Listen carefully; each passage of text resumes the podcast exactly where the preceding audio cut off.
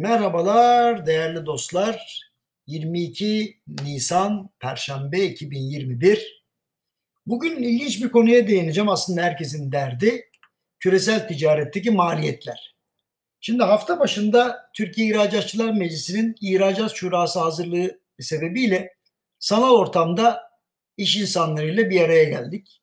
İstisnasız hepsi navlun fiyatlarından şikayet ediyor. Bir de üzerine konteyner maliyetleri eklenince vallahi rekabetçilik açısından çok ciddi sıkıntı olduğunu söyleyebilirim. Ben de bir çalıştım dersim acaba güzel bir haber verebilir miyim diye maalesef veremedim.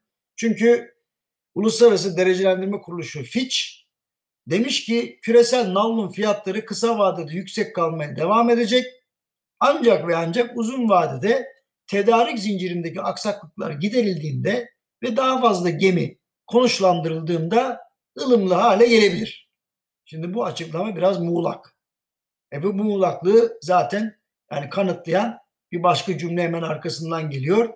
Konteyner taşıyan şirketler yüksek navlun fiyatlarından sebepleniyorlar. Vallahi aynen böyle yazmışlar.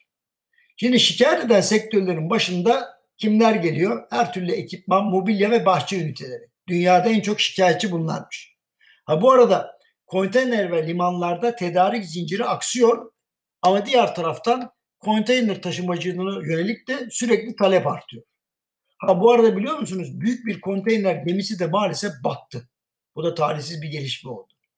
Şimdi Fitch açıklamasında diyor ki salgınlığa yönelik kısıtlamalar kaldırıldığında deniz ticareti ve navlun fiyatları bir süre daha yüksek kalacak. Yani fazla ümitlenmeyin diyor. Anlıyoruz ki küresel olarak navlun fiyatları orta vadede de yüksek kalmaya devam edecek.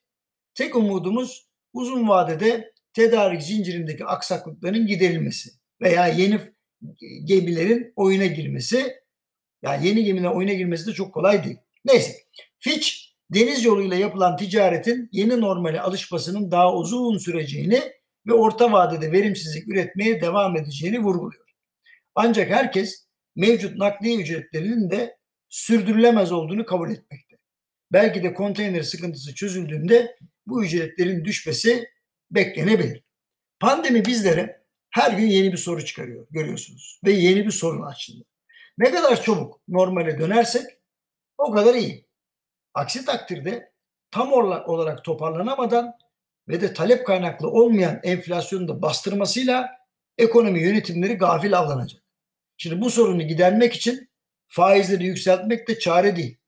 Yani maliyetler yükselirken talep enflasyonunu durduracak faizi sürekli yukarıya çıkarmak da çare değil. Bakalım Merkez Bankası 6 Mayıs'ta ne karar verecek efendim.